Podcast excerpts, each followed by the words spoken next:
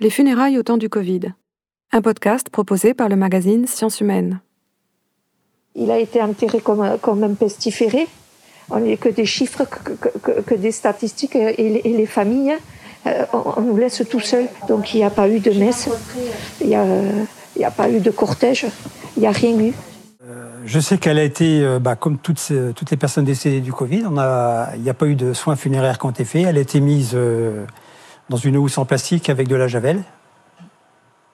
Les pompes funèbres sont descendues à chambre funéraire, mise en cercueil hermétique. La question qui reste en suspens, c'est est-ce que c'est bien mon épouse qui est dans le cercueil? On ne peut pas lui dire au revoir, on ne peut pas l'embrasser, on ne peut pas le serrer dans ses bras. Ça, c'est quelque chose qui, on se dit qu'il est tout seul dans ce caveau. C'est terrible. Ces témoignages ont été recueillis sur France 3 Occitanie, France 2 et RMC pendant la pandémie de Covid.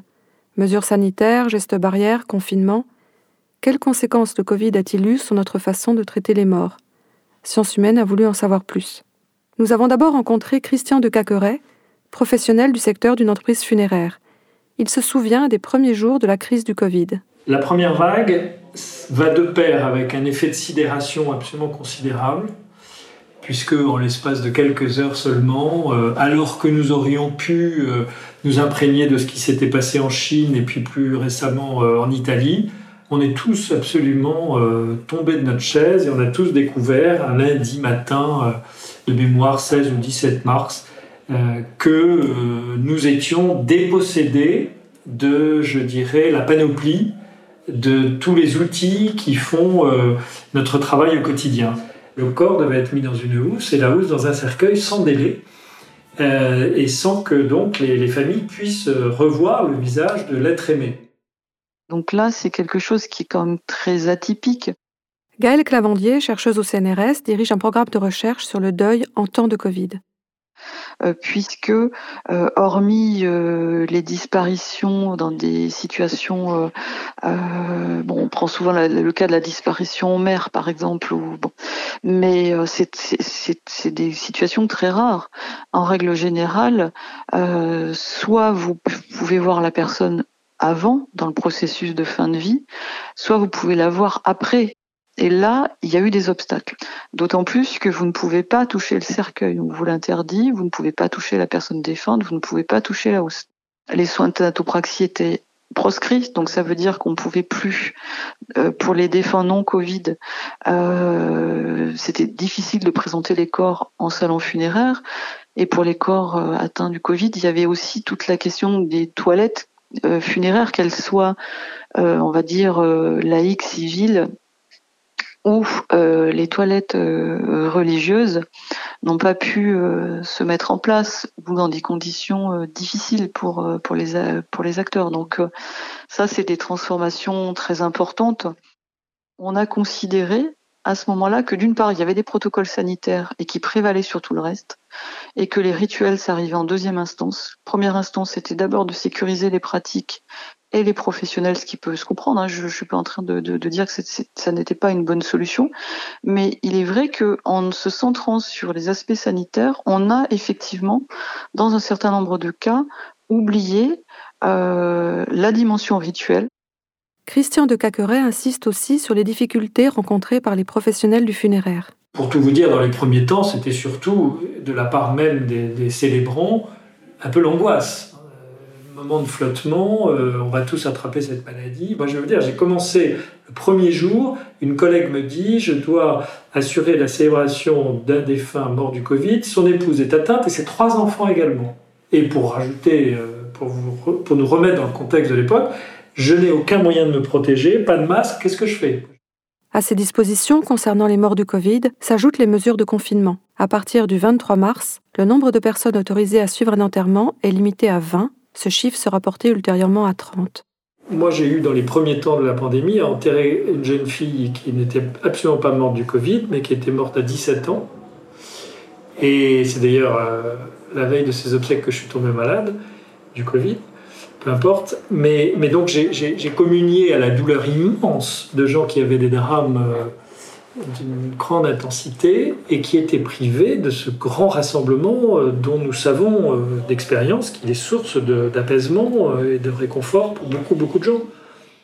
on a vraiment sur ces temps de, de, de, trajet ou ces moments aussi où on partage du temps avec la personne défunte, ces temps-là ont vraiment été euh, modifiés de manière assez significative. Pour les familles, elles ont eu l'impression de bout en bout que les corps étaient seuls. I'm sending this out to all the victims of the corona. Ellis Marsalis, Wallace Roney, Manu Dibango, and the list goes on. For my people, I'm sending you this love song.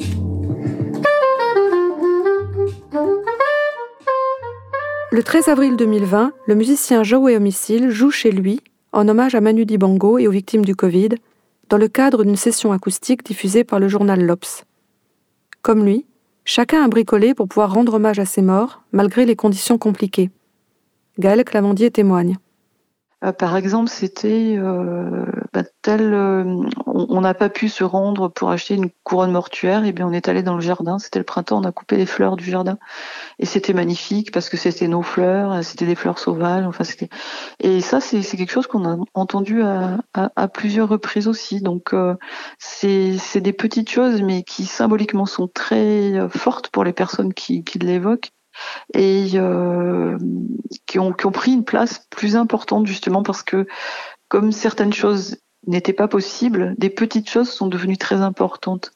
On a eu euh, des situations aussi où effectivement euh, euh, l'usage des, bah, des réseaux sociaux ou des, funérailles à, distance, notamment parce que les personnes n'ont pas pu se déplacer ou parce qu'il y avait une limitation des, des, des du nombre de personnes présentes à, lors d'une célébration ou d'une inhumation, des, des, personnes qui ont filmé et qui ont diffusé dans, leur famille sur des, réseaux sociaux. De même, tiens, ça j'y pense aussi, vous voyez, il y a, une chose qui se pratique pas mal, excusez-moi, euh, je ne sais pas si je l'ai mis là, c'est le, je pense à ça hier, le livret qu'on fait pour la célébration. Voilà. Monsieur commentaire hier, livret, on distribue avec des photos et ça. Eh bien, j'ai vu que les gens le soignaient particulièrement et l'envoyaient à ceux qui ne pouvaient pas venir. Une adaptation se fait aussi avec le temps. La deuxième vague de l'automne 2020 se révèle très différente de la première. On est passé de l'application stricte, voire aggravée, de normes sanitaires qui sont comme ça euh, et reçues du, du sommet de l'État jusqu'à voilà, à quelque chose de beaucoup plus responsable et humain. C'est-à-dire que nous savons ce qu'il est possible de faire, nous savons ce qui est dangereux de faire, et nous naviguons avec ça euh, de façon beaucoup plus humaine. Illustration et, absolument exemplaire, l'histoire de la mise euh, en housse des défunts n'est plus synonyme de impossibilité de voir le visage du défunt. Parce que, euh, j'allais dire, on s'est détendu, on a pris conscience d'abord que le défunt n'est pas le vecteur numéro un, loin, loin s'en faut, de, de la contamination. Ça ne veut pas dire qu'on ne fait pas les choses dans les normes. Enfin, pas plus tard que la semaine dernière, je me suis, j'étais auprès d'une famille de médecins. Et, et ce monsieur de 96 ans, à qui on avait attribué le Covid comme cause de sa mort, ce que personnellement je trouve très contemporain comme comportement, parce qu'en fait il était mort de sa bonne mort. Est-ce qu'il y a eu un... Bon, toujours est-il que c'est ce qui était sur le certificat d'essai, donc nous avons appliqué le protocole, mais je précise que sans que j'ai eu mon mot à dire, tous les membres de la famille ont embrassé le défunt. Voilà. L'humanité l'emporte euh, beaucoup plus que, que dans la première séquence. Un point de vue nuancé par Gaël Clavandier. C'est vrai que ces derniers mois, on a davantage euh, perçu en fait une forme de non pas de lassitude mais de, fatigue d'acteurs qui n'ont pas pu récupérer pendant pendant l'été euh, également et et surtout de, de lassitude et puis peut-être de, malgré tout encore d'incertitude pour en se disant mais on ne sait pas euh, jusqu'à quand va durer cette, cette crise. Donc, On l'a vu, les funérailles ont été largement bouleversées en 2020 pour les 65 000 victimes du Covid et au-delà pour les 660 000 morts de l'année. Quel impact ces événements auront-ils pour les familles endeuillées? Moi, ce que je pense, c'est que les gens qui ont malgré les restrictions qu'on a évoquées ensemble, décidé d'organiser des obsèques euh, l'année entière, je dirais, avec les étapes possibles. Donc ils n'ont pas renoncé à la célébration. J'en connais un grand nombre, ils n'ont plus le besoin de faire autre chose. Alors pour cela, la, consolation a bien eu lieu. Enfin, c'est un peu vite dit, mais enfin, je veux dire, les, rites ont joué leur rôle. Voilà même, même, même abîmé, même écorné, même limité, il y a eu quand même un effet euh, positif. Pour les autres, c'est-à-dire pour ceux qui vraiment euh, ont cumulé leur mise à distance du, mourant, suivie de euh, la disparition complète du corps, on se trouve exactement dans les situations qui, bien heureusement, sont rares, mais réelles, de disparition du défunt disparition en mer, accident d'avion, toutes ces situations euh, de catastrophes dans lesquelles les corps ne sont plus pas retrouvés, pas visibles. Voilà, alors ça c'est une donnée psychologique assez basique, c'est-à-dire que euh, la, réalité de la perte, parfois n'ayant pu être euh, assumée dans son psychisme profond, dans, son corps, dans son être, alors elle, devient une question. La difficulté, c'est que quand on parle de deuil, le deuil, c'est un processus. C'est un processus qui est, qui est long. Donc, tout de suite, qualifier une situation parce que elle est atypique, dire qu'elle va créer des deuils atypiques, c'est très délicat parce qu'en fait, on n'en sait rien. Et euh, il va falloir, euh, pendant plusieurs mois, pendant des années, interviewer les personnes, du point de vue de la démarche scientifique, euh, c'est-à-dire avoir des échanges, recueillir des témoignages. Et il va y avoir tout le travail aussi des spécialistes de, la santé psychique qui vont pouvoir aussi euh, faire un travail qui sera parallèle au nôtre, hein, puisque les, modalités et les, les, conclusions ne sont pas sur les mêmes registres. Mais il faut être très vigilant parce que sur cette question du deuil, c'est vraiment au long cours qu'on pourra voir les conséquences. Cinq jours de deuil en Afrique du Sud, une minute de silence en Chine, des drapeaux en berne en Espagne. Face à ces morts de masse, plusieurs pays ont choisi de faire des cérémonies collectives. Qu'en est-il en France? C'est une question qui, m'a déjà été posée, notamment par, les pouvoirs publics ou à l'échelle aussi des établissements. Euh, comment euh, traduire euh, l'ensemble de ces décès individuels sur une période en un hommage collectif qui n'est pas forcément un hommage national, mais qui prend acte de ce qui s'est passé et qui prend acte aussi de la difficulté pour euh, les personnes qui ont été confrontées de près euh, à la perte d'un proche, euh, pour voilà le, bien signifier qu'effectivement il s'est passé quelque chose de, spécifique et qu'il y a une réponse collective, voire une réponse sociale à, ces situations-là. Undre la garfa on za urzon Enes kujer Aion la raz del fau e dis Aion la raz del fau e dis Aion la raz del fau e dis La caron no ren bep Le cimetière est plein jusqu'au mur, l'église pleine jusqu'au degré. Il faut bénir les champs pour enterrer les cadavres. Cette complainte bretonne sur la peste du Moyen Âge est interprétée par le chanteur Jean-Luc Hermouel. Si la crise du Covid nous a surpris, nos ancêtres ont connu eux aussi des épisodes de mort de masse. Comment réagissaient-ils? Les rituels ont-ils évolué? Nous avons interrogé la chercheuse Dominique Castex, archéo-anthropologue. Les témoignages archéologiques pour la peste noire nous montrent que bon, on recourt quasi systématiquement à l'inhumation de plusieurs corps dans une même tombe. Donc, c'est ce qu'on appelle les inhumations simultanées. Donc là, on a vraiment euh, la preuve d'une adaptation à la gestion d'un nombre très important de cadavres tout d'un coup. Et à part, si vous voulez, euh, le recours justement à ces inhumations multiples, presque rien ne va distinguer les individus morts en temps de peste de ceux qui sont morts en contexte de mortalité naturelle. Dans les siècles qui suivront, la gestion funéraire va évoluer. On voit que le soin manifeste qui a été apporté au dépôt des corps dans les premiers temps de la deuxième pandémie est finalement progressivement abandonné au cours des siècles suivants, au profit d'inhumations rapides qui sont dépendantes d'une peur grandissante de la contagion.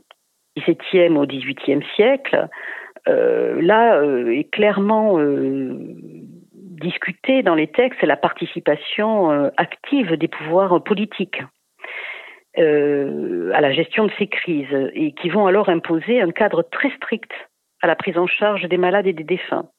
Et l'isolement devient la règle absolue. Les pestiférés sont systématiquement pris en charge par les infirmeries, les hôpitaux et sont inhumés dans l'urgence, à l'écart des villes. On peut se demander si la pandémie de Covid va, elle aussi, transformer durablement nos façons de faire. Euh, on a tendance à, à pas forcément beaucoup parler de, ces questions en temps, en temps ordinaire. Et même aujourd'hui, on, se rend compte qu'il y a certains aspects qui sont pris en considération, mais pas, euh, on n'a pas une vision globale, transversale. Pour la chercheuse, la crise a révélé certains manques dans nos dispositifs funéraires. L'un des points d'achoppement est le cas des funérailles non religieuses. C'est presque surprenant aujourd'hui, dans un État tel que le nôtre, qu'il n'y ait pas eu de, débat euh, sur ces questions, sachant que quand un lieu tel qu'un crématorium ferme, dans certains territoires, il n'y a plus de lieu pour organiser des cérémonies civiles, que ce soit lié à des crémations ou à des inhumations. Alors il y a eu des propositions de loi par le passé mais elles n'ont pas été euh, suivies euh, des faits euh, parce que justement c'était perçu comme des funérailles républicaines. Or, on peut penser aussi à des obsèques civiles sans forcément aller jusqu'à des funérailles républicaines et notamment réfléchir si ce n'est la mairie euh, et si ce n'est euh, l'officier euh, d'état civil ou un adjoint au maire, etc., quelqu'un qui représenterait la mairie, qui serait présent, mais tout au moins avoir des espaces ou créer des possibilités, ça c'est quelque chose qui m'apparaît effectivement essentiel. La crise du Covid aurait-elle été une occasion ratée d'amélioration de l'organisation des funérailles?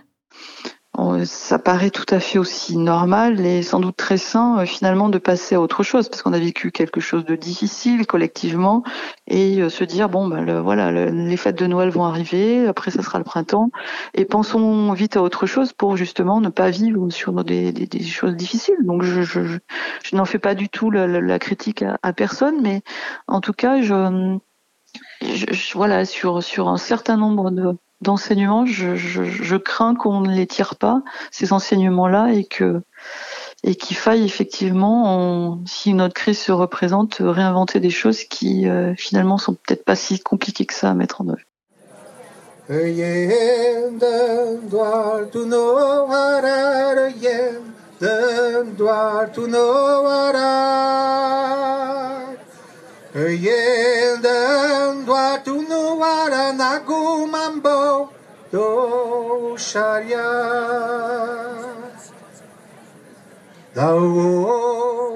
Ce podcast a été réalisé par Hélène Frouard avec Gaël Clavandier, Christian de Caqueret et Dominique Castex. Merci au chanteur Jean-Luc Hermouel pour son interprétation de Bozen Eliante.